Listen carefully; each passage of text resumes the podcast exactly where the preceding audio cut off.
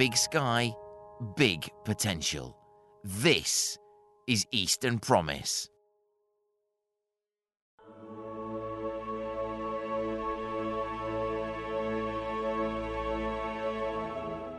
And now, food, glorious food. After decades of supermarket, restaurant, and fast food dominance, food on the street is fashionable once again. And we're not talking about the late night, post nightclub burger that no sober person would entertain. Oh no. We're talking about the finest fare the world has to offer. But what's your favourite food on the street? Sounds like another job for. Crowd sorcery. Yes, crowd sorcery. Now, I'm not sure this is the kind of street food I initially had in mind, but Dr. Garrick Fincham, Associate Director of Planning at the University of East Anglia and indie author, has had his own traumatic experiences. I can only reply to this, says Garrick, with a comment made by one of my daughters. Someone had dropped a pizza on the pavement in Norwich, and I almost trod on it. Saved. Only by my daughter, shouting, at the top of her voice, mind you, Watch out, Dad! It's street food! Ew. We welcome to Crowd Sorcery Catherine Gray, Specialist Occupational Therapist and CEO of Cup OT, Wellness and Therapy Services. Catherine tells us her go to place is Norwich Market. So many amazing independent street food outlets. From the bodega sandwiches to Fresh Norwich, Bun Box, Caribbean food, etc. Just brilliant. And Catherine's pop up favourites? Cushy Kitchen, Anma's Kitchen, and Chip Bucket. Brackets, bucket list. There's non poke bowls as well, but I'm not sure I'm pronouncing that correctly. Agreeing is Simon Blackwell, founder of Hemp Innovations, who says, I love cushy street food, and you can find out more at cushystreetfood.co.uk. Thanks for prompting me to take a look, Simon and Catherine. It looks delicious. Saul Humphrey, Managing Partner at Saul Humphrey LLP, Professor at Anglia Ruskin University, Chair at Institute of Directors Norfolk, Chair of New Anglia LEP's Building Growth Group, and Non Executive Director, interjects a very important point.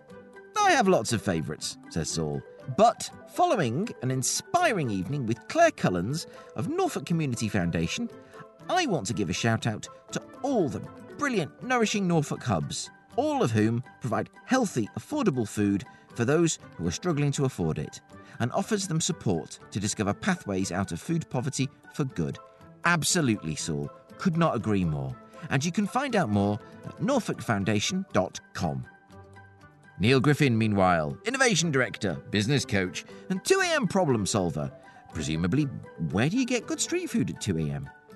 Well, Neil says the best street food is the International Street Food Market, each Thursday at the University of Essex in Colchester. You can take your pick from a variety of awesome cuisine. Concurring with this is Georgina Watts, Centre Manager at the Innovation Centre Colchester, who says, I was going to say the same. Amazing street food. I can't promise that any of it is available at 2am though. And finally, I apologise to marketing mage Laura Quelch, who says, Cheeky of you to post this around dinner time. I'm really hungry now. Sorry, Laura, but come to think of it, so am I. Thanks to all my crowd sorcerers, I really do enjoy setting you these little challenges. And next time, cue the pirate music and activate Buccaneer mode. Arr! Where be the greatest, glitteriest hidden treasure in the east of England, me hearties?